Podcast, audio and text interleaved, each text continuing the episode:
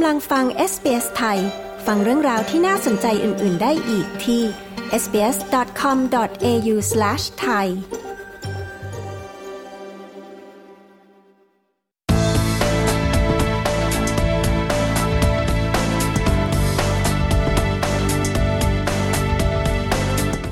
วันเสาร์ที่ 2 ธันวาคมที่ผ่านมา มีการจัดงานเสวนาทิศทางประชาธิปไตยของประเทศไทย โดยมีผู้ช่วยศาสตราจารย์ ดร ประวินชัชวานพงพันธ์พลตำรวจตรีประวีน พงศิริน และคุณภริษวชระสินทุจากพักก้าวไกล ได้รับเชิญมาร่วมงานเสวนาด้วย เรามีรายละเอียดมาฝากนะคะ ดิฉันชลดากรมยินดี และคุณวาริศหนูช่วย SBS ไทย รายงานค่ะ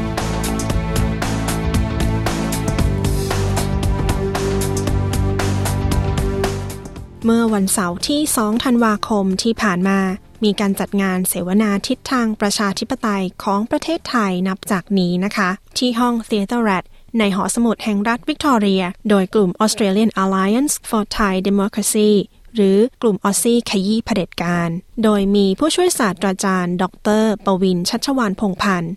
พลตำรวจตรีประวีนพงศิริน และคุณภริษวชระสินทุ โฆษกจากพรรคก้าวไกล ได้รับเชิญเป็นวิทยากร โดยอาจารย์ประวินนะคะ ได้พูดถึงเรื่องของประชาธิปไตยของประเทศไทยไว้ดังนี้ค่ะโอเคค่ะ ตอนนี้เราก็อยู่กับอาจารย์ปวินชัชวาลพงศ์พันธ์นะคะ ด้วยความที่อาจารย์มาที่เมืองเมลเบิร์นแล้วก็ที่ซิดนีย์ออสเตรเลีย เพื่อที่จะมาเสวนา แล้วก็ทีนี้อยากจะถามในเรื่องของการเสวนาในวันนี้นะคะ อยากจะถามในเรื่องของวันนี้นะคะ ที่มางานเสวนาเนี่ยคิดว่าประชาธิปไตยของประเทศไทยตอนนี้โดยสรุปเนี่ยค่ะ เป็นยังไงบ้างคะจริง ๆ แล้วเนี่ยรวมรวมงานสัมมนาวันนี้นะฮะมันก็อาจจะแยกประโยชน์จากมาตราหนึ่งสองแต่ว่าเอาละวางตรงนั้นไว้ก่อน แล้วพูดเรื่องเกี่ยวกับประชาธิปไตยในวันนี้เนี่ยคือถ้ามองบนผิวเผินเนี่ยนะฮะก็อาจจะคิดว่าเออเราเราเราเราก็มาถึงจุดหนึ่งที่มันสำหรับหลาย ๆ คน แม้แต่ในหลายคนที่อยู่ในฝั่งเราเนี่ยอาจจะว่าเป็นเรื่องที่ยอมรับได้ เพราะอะไรเพราะว่าเรามีการเลือกตั้ง เพราะว่าเเรามีการจัดตั้งรัฐบาลนะเพราะว่าเเรามีรัฐบาลที่ ครั้งหนึ่งเนี่ยเคยส่งเสริมประชาธิปไตยภายใต้พรรคเพื่อไทยเลยแบบนี้ก็น่าจะพอมั้งใช่ไหมฮะแล้วเหมือนก็ดูรัฐบาลก็ตั้งใจทำงานในช่วง3 4เดือนที่ผ่านมา โดยเฉพาะในเรื่องการหยิบประเด็นของปัญหาปากท้องอะไรแบบนี้เพราะฉะนั้นสำหรับบางคนเนี่ยเขาคิดว่าโอเค มันก็เป็นประชาประชาธิปไตยในระดับหนึ่ง แต่สำหรับผมเนี่ยมุมมองของผมเนี่ยก็อาจจะสะท้อนจริง ๆ แล้วความเห็นของคนรุ่นใหม่ด้วยซ้ำว่า สิ่งที่คนพวกสิ่งคนรุ่นใหม่เนี่ยลงตัวตัวมเองคาดหวังจากประชาธิปไตยในวันนี้เนี่ยมันโกบิยอนสิ่งที่รัฐบาลชุดนี้ให้ ผมคิดว่าผลการเลือกตั้งมันบอกแล้วว่าคนรุ่นใหม่เนี่ยไม่ได้บอกว่าปัญหาปากท้องมันไม่สำคัญ แต่ผมคิดว่าสิ่งที่สำคัญไปกว่านั้นสำหรับเขาเนี่ยมันกลายมาเป็นหลักการในชีวิต มันกลายมาเป็นสิ่งที่ผมเรียกว่าเป็น fundamental change ที่เขากำลังมองหาอยู่คือมันต้องเปลี่ยนแบบพลิกไปเลยอะนะฮะถ้าเอานั้นเป็นมาตรฐานเนี่ยวันนี้เรายังไม่มีประชาธิปไตยตรงนั้น เก็ตไหมฮะมันก็เลยคิดว่ามันก็เลยขึ้นอยู่กับมุมมองของคุณและความคาดหวังของคุณมันอยู่ตรงไหน ถ้าเกิดว่าความคาดหวังและมุมมองของคุณมันเป็นคนรุ่นใหม่ที่ต้องการเปลี่ยนแปลงโครงสร้าง นั่นหมายถึงเราต้องยอมเราต้องกล้าพูดถึงเรื่องปฏิรูปสถาบันกษัตริย์ปฏิรูปมาตราหนึ่งสองปฏิรูปองค์การต่างๆอะกองทัพสถาบันยุติธรรมตำรวจอย่างเงี้ยเราไม่มีเลยนะณวันนี้ เพราะฉะนั้นถ้าอันนี้มันเป็น ดัชนีชี้วัดของเออประชาธิปไตยเนี่ยเราไม่มีเลย แล้วคิดว่าการที่มาเสวนาเนี่ยนะคะ โดยการพบปะกับคนไทยที่อยู่ในต่างประเทศแล้วเนี่ยตรงนี้จะช่วยขับเคลื่อนหรือว่าช่วยให้ข้อคิดเห็นหรือว่า reflect ในเรื่องของประชาธิปไตยกลับไปที่ประเทศไทยได้ยังไงบ้างคะคืออันนี้ต้องยอมยอมรับก่อนแล้วก็อันนี้มาจากประสบการณ์โดยตรงในการทำเอ่อ advocacy ไม่ว่าจะภายใต้1นึวันวันทูวอชหรือว่าก่อนหน้านี้ที่ผมทำมาเดี่ยวเดียวๆนะฮะเอ่อต้องยอมรับข้อจำกัดอันหนึ่งเลยว่า แรงกดดันที่มาจากต่างชาติเนี่ยถึงมันมีเนี่ยมันยังน้อยอยู่ และถึงวันนี้มันก็ยังน้อยอยู่เอ่อโลนนะ เป็นแรงกดดันที่มาจากคนคนเดียวอย่างผม เราเราอาจจะพูดไปไกลกันว่า ถึงแม้จะเป็นแรงกดดันจากยกอย่างเช่นสหภาพยุโรป หรือสหรัฐอเมริกาเนี่ยถึงแม้ว่ามันจะมาจากกลุ่มประเทศแบบนั้น หรือประเทศใหญ่ๆอย่างอเมริกาเนี่ยแรงกดดันจากต่างชาติก็ยังน้อยอยู่นะฮะซึ่งอันนี้เนี่ยมันอธิบายได้อะผมคิดว่าในหลายๆประเทศไม่ใช่แค่ประเทศไทยความเปลี่ยนแปลงเนี่ยมักจะเกิดจากการผลักดันจากภายในมากกว่า นะฮะเช่นยกอย่างเช่นในของพม่าเลยเนี่ยอะแต่เอานั้นมันมันวิชาการเกินไปละในแง่ของการออกมาเจอคนไทยเนี่ยนะฮะอย่างที่บอกผมก็ยอมรับว่าถึงแม้ว่าเราจะมีกิจกรรมมากมายในต่างประเทศเนี่ยถึงแม้มันจะสร้างความตื่นตัวให้กับชุมชนไทยในต่างประเทศเนี่ยนะฮะมันก็จะสร้างผลกระทบกลับไปสู่ประเทศไทยไม่ได้มากเท่าไหร่ แต่มันดีกว่าไม่ได้เลยเลย นั่นคือเป็นสิ่งที่เป็นเป็น bottom line ของนะฮะผมคิดว่าอย่างน้อยเนี่ยสิ่งหนึ่งที่มันได้คือการแสดงความเป็นจะพูดไง solidarity นะฮะความเป็นอันหนึ่งอันเดียวกัน ความเป็นปึกแผ่นของคนไทยอยู่ในต่างประเทศ คนที่รู้สึกว่ากังวลใจต่อประเทศมาตุภูมิอะพูดง่ายๆ ถึงว่าวันนี้ตัวเองจะเป็นออสเตรเลียนไปแล้วก็เถอะแต่ในสุดแล้วยูนะยูก็เป็นคนไทยอะใช่ไหมฮะมันมันก็ไม่ไม่มันก็ไม่ผิดนะเป็นเรื่องดีด้วยซ้ำที่ยูยังอยากเห็น you know การเจริญเติบโตทางด้านการเมืองของไทย แล้วผมคิดว่าเสียงต่างๆ เหล่านี้เนี่ยนะมันอาจจะไม่ powerful มากนัก แต่ ถ้ามันช่วยกระตุ้น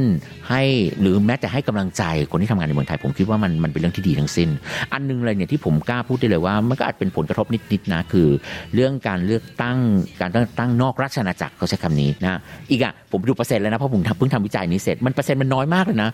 0.20 something นะฮะคือมันแทบจะไม่ไม่มี impact เลยอะนะฮะแต่ถึงมันจะถึงมันจะเป็นถึงมันจะเป็น 0.22 มันก็เป็น 0.22ป่ะคือมันก็ไม่ใช่ศูนย์นะมันก็ยังมีบ้างอะ แล้วผมก็เชื่อว่า ชัยชนะของพรรคก้าวไกลครั้งนี้มันก็ส่วนหนึ่งมาจากการสนับสนุนของคนไทยอยู่ในต่างประเทศด้วยนะฮะถ้าเราคิดว่า 0.22 วันนั้นเนี่ยมันนำไปสู่ชัยชนะของพรรคก้าวไกลมันก็มี Impact เอาละเอาเป็นว่ามันจะมากจะน้อยเนี่ยมันเป็นเรื่องที่ดีที่จะทำจากนั้นคุณวาริศหนูช่วยนะคะ ผู้สื่อข่าวของ SBS ไทยค่ะ ได้ตั้งคำถามถึงเรื่องของนักโทษทางการเมืองของไทยต่อค่ะ ในรัฐบาลปัจจุบันรัฐบาลของเศรษฐาอาจารย์มองปัญหาของสิทธิมนุษยชนที่มันจะถูกแก้ไข หรือว่าจะทำให้นักโทษการเมืองที่ตอนนี้หลายคนที่ยังต้องโทษหรือว่าพยายามที่หลายคนก็พยายามที่โอเค ฉันหมดหมดความหวังฉันอาจจะต้อง ไปกลายเป็นผู้อพยพในอนาคตอะไรเงี้ยมองยุทธศาสตร์ในการที่รัฐบาลเศรษฐาก็จะหันมาสนใจในการแก้ปัญหา หรือแม้กระทั่งมีการเอ่ยถึงพรบนิรโทษกรรมอยู่บ้างในของนักโทษทางการเมืองเนี่ยอาจารย์มองว่าโอกาสที่มันจะคลี่คลายลงบ้างความตึงเครียดในในส่วนในการจับกลุ่มที่ลดน้อยลงอย่างเงี้ยอาจารย์มองยังไงบ้างครับคือถ้าตอบตอบสั้นๆเลยนะผมผมจะบอกไงอะความหวังอันนี้ผมมีไม่เยอะเลยอะนะฮะคืออันนี้มันเป็นเรื่องตลกลายมากนะว่าผมเนี่ยคุกคลีกับคนที่ทั้งเป็นผู้ลี้ภัย ทั้งเป็นคนที่ตกอยู่ในสภาพเสี่ยงในเมืองไทยนะฮะรุ่นนักการเมืองต่างๆเนี่ยก่อนที่จะมีการเลือกตั้งเนี่ยเราเราเราถือว่าเป็นเรื่องตลกร้ายนะคือเอ้ยถ้าเกิดว่าเพื่อไทยหรือก้าวไกลได้เป็นรัฐบาลนะก็อันนี้ก็หมายถึงรวมถึงเพื่อไทยด้วย วันนั้นเนี่ยมันคงจะดีขึ้นสำหรับเรา ตลกร้ายคือวันนี้เรามีเพื่อไทยแต่มันไม่ดีขึ้นสำหรับเราเลยใช่ไหมฮะแล้วเราก็รู้อยู่ว่าสาเหตุทำไมมันถึงไม่ดีขึ้นนะฮะก็ด้วยการที่ มันเกิดรัฐบาลผสมรัฐบาลร่วมแบบนี้เนี่ยที่มันเป็น condition ที่ทำให้เพื่อไทยมันทำอะไรไปได้ไม่มากกว่านี้ แล้วผมคิดว่าผมไม่อยากมองแบบคนนาอีฟตรงที่ว่าโอ้เป็นเพราะว่าเพื่อไทยต้องการ accommodate พรรคอื่น มันไม่ใช่แค่นั้นคือผมก็เพื่อไทยนี่เป็นจุดยืนของเพื่อไทยด้วยของของตัวเอง ไม่ใช่เพราะสายการบังคับ แต่เพราะตัวเองเลือกที่จะทำใช่ไหมฮะอันนี้เลยอันเป็นที่รู้สึกว่าทั้งตลกร้ายและทั้งเศร้าเรื่องเรื่องก็เป็นเป็นความผิดหวัง มีความคาดหวังอะไรไหมจากเรื่องเกี่ยวกับสิทธิมนุษยชนการจับ กลุ่มคนนิรโทษกรรมอะไรเงี้ยอย่างที่บอกมันน้อยมาก เอาเรื่องแรก ๆ เรื่องถึงการปฏิรูปมาตราหนึ่งสองอะไรเงี้ยมันถูกปัดทิ้งไปหมดละนะฮะเพราะฉะนั้นหมายความว่ารัฐบาลชุดนี้เนี่ยนะเขาไม่เน้นเรื่องเกี่ยวกับประเด็นที่เขาเรียกเป็นประเด็นคริติคอลนะฮะเรื่องสิทธิมนุษยชนเรื่องเกี่ยวกับการพัฒนาประชาธิปไตย เขาทำให้เราเห็นชัดๆแน่ว่าเขาต้องการที่จะจับแค่ประเด็นเศรษฐกิจเดียวนะฮะซึ่งอย่างอีกอะผมคิดว่ามันมันมันผิดทิศทางมากสำหรับเขาเขาคิดว่าอาจจะเป็น ทิศทางที่ถูกนะแต่สำหรับเนี่ยมันผิด เพราะนั่นมันไม่ได้ตอบโจทย์ของคนรุ่นใหม่ แล้วไม่ได้ตอบโจทย์ผลการเลือกตั้งที่ผ่านมาอันสุดท้ายคือเรื่องเกี่ยวกับนิรโทษกรรมเนี่ยผมคิดว่ามันก็ยังเป็นการเอ่อมันมันเป็นกระบวนการที่มัน politicize ที่เป็นการเมืองมาก มันเป็นกระบวนการที่มันมีการเลือกปฏิบัติมาก ๆ คุณทักษิณเนี่ยได้รับนิรโทษกรรมคนเดียวนะฮะแต่ถึงแม้แต่คนที่อยู่ในสถานเดียวคุณทักษิณเนี่ย ก็อาจจะไม่ได้รับ คือผมไม่ต้องไปไกลถึงคนที่โดนหนึ่งสองนะ มันมันคนคนละคนละแคตตากรีอยู่แล้ว แต่แม้แต่ผมเชื่อว่ามันมีคนที่อยู่ในสารเดียวคุณทักษิณเนี่ยก็ไม่ได้ทรีทเมนต์เดียวคุณทักษิณ ใช่ไหมอันนี้มันคือมันมันบอกอะไรกับเราหลายอย่างในสังคม ผมไม่อยากไปไกลเรื่องเกี่ยวกับเรื่องอยู่กับจนิรโทษกรรมคนที่โดนหนึ่งสองเพราะว่าตอนนี้เนี่ยเขาก็ตั้งการไว้แล้วว่าเขาจะไม่ให้เด็ดขาดว่าจะต้องมีการแยกเรื่องนิรโทษกรรมคนที่โดนหนึ่งสองว่าเขาใช้คำนี้ว่ามันไม่ใช่เป็นนิรโทษกรรมในด้านการเมืองหนึ่งสองไม่ใช่การเมืองเป็นอะไรวะเอออะไรแบบนี้ก็เลยงงคือแล้วผมผมไม่ได้เหรอหลังๆพอแก่ตัวนะรู้สึกงี้ว่าอะไรที่เราไม่หวังมากเนี่ยเราจะไม่ผิดหวังมาก เพราะฉะนั้นอะไรเป็นอันที่ผมไม่หวังมากเพราะฉะนั้นถ้ามันจะไม่เกิดเนี่ย let it be แสดงว่ารัฐบาลเศรษฐาเองเขาก็จะไม่ได้แคร์ในแง่ของเวทีโลกเหมือนกันว่า ถ้าเกิดเขาไปยืนตรงนั้นเนี่ย no เขาไม่แคร์หรอกวัดอย่างง่ายๆเลยว่าคุณเศรษฐาเนี่ยไปตามเทศกี่ทริปละมีพูดถึงเรื่องสิทธิมนุษยชนปะโอ้ไม่แคร์แล้วผมคิดว่าโลกมันกำลังขับเคลื่อนไปในทิศทางที่มันก็อาจจะไม่ได้ไม่ได้ healthy กับประเทศไทยด้วยอะใช่ไหมฮะ คืออันนี้เราไม่ต้องนับถึงภูมิภาคนะซึ่งเราหวังอะไรในภูมิภาคไม่ได้อยู่แล้ว เพราะรอบตัวเรามันมีแต่เผด็จการใช่ไหมฮะแม้แต่ในในในระดับระหว่างประเทศเนี่ยคือ you คิดเหรอว่าตะวันตกเนี่ยมันแคร์ประชาธิปไตยมากขนาดนั้น แล้วนี่พูดได้ตัวเองเลยที่ว่าเพราะเราไปทำ advocacy มาเรารู้ว่ามันการพูดเรื่องสิทธิมนุษยชนเรื่องมันลำบากยากเย็นมาก ทั้งที่ประเทศพวกนี้เนี่ยก็พร่ำพูดถึงเรื่องประชาธิปไตยสิทธิมนุษยชนตลอดเวลาแต่ในความเป็นจริงแล้วเนี่ย ความ reality on the ground เนี่ยมันต่างกันมาก เพราะฉะนั้นการที่เศรษฐาเนี่ยแม้ไปต่างประเทศหลายครั้ง แล้วก็ไม่เคยแตะถึงมันเลยเนี่ยดูเหมือนว่าต่างประเทศก็โอเคกับตรงนั้น ใช่ไหมฮะก็ก็ถือว่าเป็นเรื่องที่มันแย่ เอาเรียกง่ายว่าเราการ tendency ของการที่เราเนี่ยจะเดินออกจากประชาธิปไตยเนี่ยมันดันไปสอดคล้องกับ tendency ของโลก ที่มันเกิดความถดถอยของประชาธิปไตย แต่ละฟังวิชาการมากเลยคุณกำลังฟังรายการ SBS ไทยกับดิฉันชลดากรมยินดีนะคะ เรากำลังรายงานเรื่องงานเสวนาทิศทางประชาธิปไตย ที่เมืองเมลเบิร์น ประเทศออสเตรเลียค่ะ เรายังได้สอบถามความคิดเห็นเรื่องประชาธิปไตยของประเทศไทยในปัจจุบัน กับพลตำรวจตรีประวีนพงศิรินไว้ด้วยค่ะ ค่ะตอนนี้เราก็อยู่กับพลตำรวจตรีประวีนพงศิรินนะคะด้วยความที่วันนี้เรามาคุยคุยกันพูดคุยกันในเรื่องของประชาธิปไตยแล้วก็ทิศทางประชาธิปไตยของประเทศไทยนะคะ อยากสอบสอบถามในฐานะที่ก็เป็นผู้ลี้ภัยเหมือนกัน อยากถามว่ามองประชาธิปไตยในประเทศไทยณตอนนี้ค่ะ ยังไงคะแล้วก็คิดว่าถ้าจะต้องมีการ เปลี่ยนแปลงหรือสิ่งใดก็ตามที่จะช่วยให้คนที่จะต้องหนีออกจากประเทศไทย หรือออกจากประเทศไทยในฐานะ refugee เนี่ยค่ะคิดว่าถ้าจะช่วยเขาได้เนี่ยคนจะต้องมีการเปลี่ยนแปลงในลักษณะไหนยังไงคะครับขอบคุณมากครับ สวัสดีครับท่านผู้ฟังครับถ้าพูดถึงเรื่องออประชาธิปไตยในประเทศไทยนะครับทุกคนคงจะทราบนะครับว่าประเทศไทยปกครองด้วย ระบอบประชาธิปไตยอันมีพระมหากษัตริย์ทรงเป็นพระประมุขนั่นทุกคนเข้าใจตามนั้น แต่พอไปถามประชาชนแต่ละคนแต่ละคนไปเนี่ยเมื่อสักครู่ผมก็ได้คุยกับน้องๆออพอถามประชาธิปไตยในเมืองไทย เขาจะถอนหายใจดังเครือกใหญ่ๆทำไมถึงเป็นเช่นนั้นแสดงว่าประชาธิปไตยในประเทศไทยมันมีปัญหา มันไม่เหมือนกับนานาอารยประเทศเขาใช่ไหมครับ จึงต้องมีคำถาม แสดงว่าประชาธิปไตยเราเป็นประชาธิปไตยเหมือนกับประเทศอื่นจริงหรือเปล่า แล้วก็ทุกวันเนี่ยเเชื่อว่าข้อมูลความรู้เกี่ยวกับเรื่องประชาธิปไตยเนี่ยสามารถหาได้ง่าย ๆ เพียงแต่ไถหน้าจอก็เห็นแล้วนะครับเอ้แต่ทำไมอะพอรู้แล้วทำไมมันถึงไม่เป็นประชาธิปไตย ประเทศไทยเนี่ยคุณสามารถพูดได้ทุกอย่าง ยกเว้นความจริงนะครับ น่าจะเป็นคำจำกัดความที่สั้นๆและง่าย ๆนะครับไม่ต้องเยื่นเยอะนะครับ เหมือนอย่างการ์ตูนของอรุณวัชรสวัสด์นะครับ ในมติชนที่บอกว่า elephant in the room ก็มีช้างอยู่ในห้องอะแต่ทุกคนไม่พูดถึง ถ้าเอาช้างเนี่ยออกจากห้องปัญหาทั้งหมด ก็หมดไปประเทศไทยก็เป็นประชาธิปไตยได้ แค่นั้นเอง แล้วในเรื่องของสำหรับคนที่เป็นผู้ลี้ภัยล่ะคะ คิดว่าถ้าเกิดว่าจะต้องมีการช่วยเหลือหรือมีอะไรก็ตามที่ไม่มีสถานการณ์ที่จะเขาจะต้องหนีออกจากประเทศไทยเนี่ยค่ะ คิดว่าการเปลี่ยนแปลงจะต้องเกิดจากที่ไหนยังไงคะ หรือว่ากลับไปที่เดิมตัวช้างตัวเดิม เป็นที่ น่าเสียใจและเสียดาย โอกาสของประเทศไทย ที่อนาคตของชาตินะจะต้องกลายมาเป็นผู้ลี้ภัย เป็น refugee เป็น asylum seeker แล้วก็มาอยู่อย่างต่างประเทศที่ไม่ใช่บ้านเกิดเมืองนอนของตัวเอง ควรที่จะเอาความรู้ความสามารถที่ตนเองมีอยู่นะไปพัฒนา ประเทศอันเป็นที่รักของตัวเอง แต่ทำไมจึงต้องหนีออกนอกประเทศ ไปแสวงหาอิสระเสรีภาพ ทั้งๆทที่ประเทศตัวเองก็น่าจะมีเอ่อแล้วจะทำยังไงจะเปลี่ยนแปลงไง ก็ย้อนกลับไปเมื่อสักครู่ครับว่า ถ้าเอาปัญหาตรงนั้นเนี่ยเอาช้างออกจากห้องปัญหาทุกอย่างมันก็จบหมดตอนนี้จะอธิบายให้ยืดยาวมันก็ ก็ยะก็ได้นะครับจะอธิบายเป็นวันๆก็ได้ แต่สรุปสั้น ๆ ว่าถ้าเอาปัญหาตรงนั้นออกไป ประชาธิปไตยก็มีเด็กๆเยาวชนคนหนุ่มคนสาวก็ไม่ต้องหนีออกนอกประเทศนะครับไอ้ปัญหาดังนั้นก็ไม่ต้องจัดการอะไร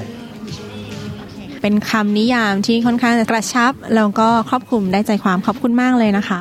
ขอบคุณมากครับสวัสดีครับสวัสดีค่ะ นอกจากนี้นะคะ อาจารย์ปวินยังได้พูดถึงนิทรรศการเหยื่อของมาตรา 112 ที่โซลแกลเลอรี่ที่เมืองเมลเบิร์น ประเทศออสเตรเลียในวันศุกร์ที่ 1 ธันวาคมไว้ดังนี้นะคะ เมื่อวานที่มีงานแกลเลอรี่นะคะ อยากถามถึงองค์กร 112 Watch หน่อยค่ะว่า องค์กรนี้คืออะไรช่วยอธิบายคร่าวๆให้ฟังหน่อยนะคะ คือมันจริงๆ มันเริ่มจากการที่วันมาทูวอชมันเป็นเรียกว่าโครงการส่วนตัวของผมนะฮะทำมาได้สัก 2 ปีแล้วหัวใจหลักของมันเนี่ยคือ การทำสิ่งที่ว่าเป็น international advocacy คือการออกทำแคมเปญในระดับระหว่างประเทศ เรื่องเกี่ยวกับการสร้างความตื่นตัวของมาตราหนึ่งสองนะฮะจริง ๆ ผมไม่ได้เคยเคลมว่าผมเป็นคนแรกที่ทำเพราะว่าจริงๆมันมีคนออกไปพูดเรื่องหนึ่งสองเนี่ยในต่างประเทศเยอะมากนะฮะแต่แต่ผมคิดว่า ในในในวันที่ผมเริ่มวันนั้นเนี่ยผมอยากจะอยากจะหยิบยกเรื่องเรื่องหนึ่งหนึ่งสองแล้วก็อยากจะเรียกว่าสร้างนาราทีฟใหม่ว่าเราจะมองหนึ่งสองยังไง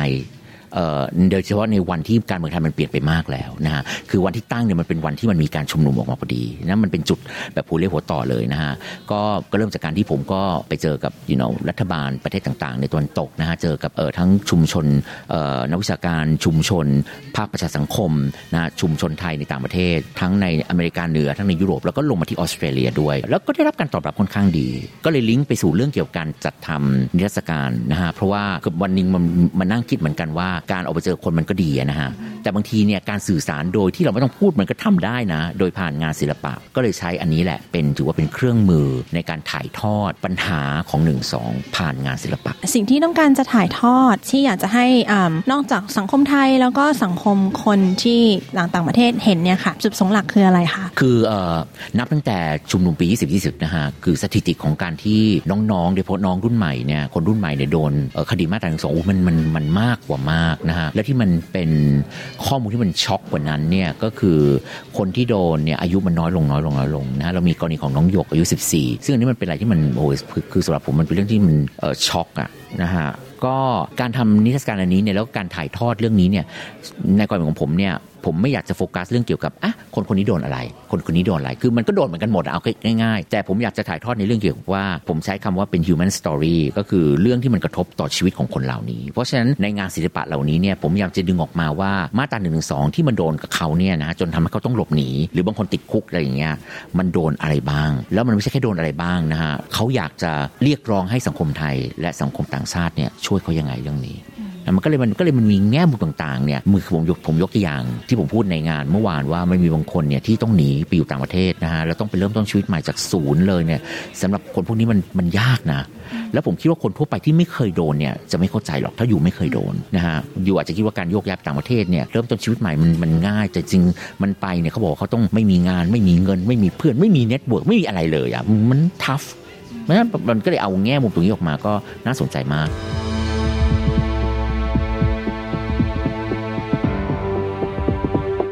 ที่จบไปนั้นคือบรรยากาศงานเสวนาทิศทางประชาธิปไตยของประเทศไทย ที่เมืองเมลเบิร์น ประเทศออสเตรเลีย ดิฉันชลดา กรมยินดี และคุณวาริกหนูช่วย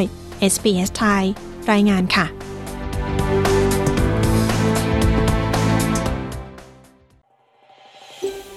ต้องการฟังเรื่องราวน่าสนใจแบบนี้อีกใช่ไหม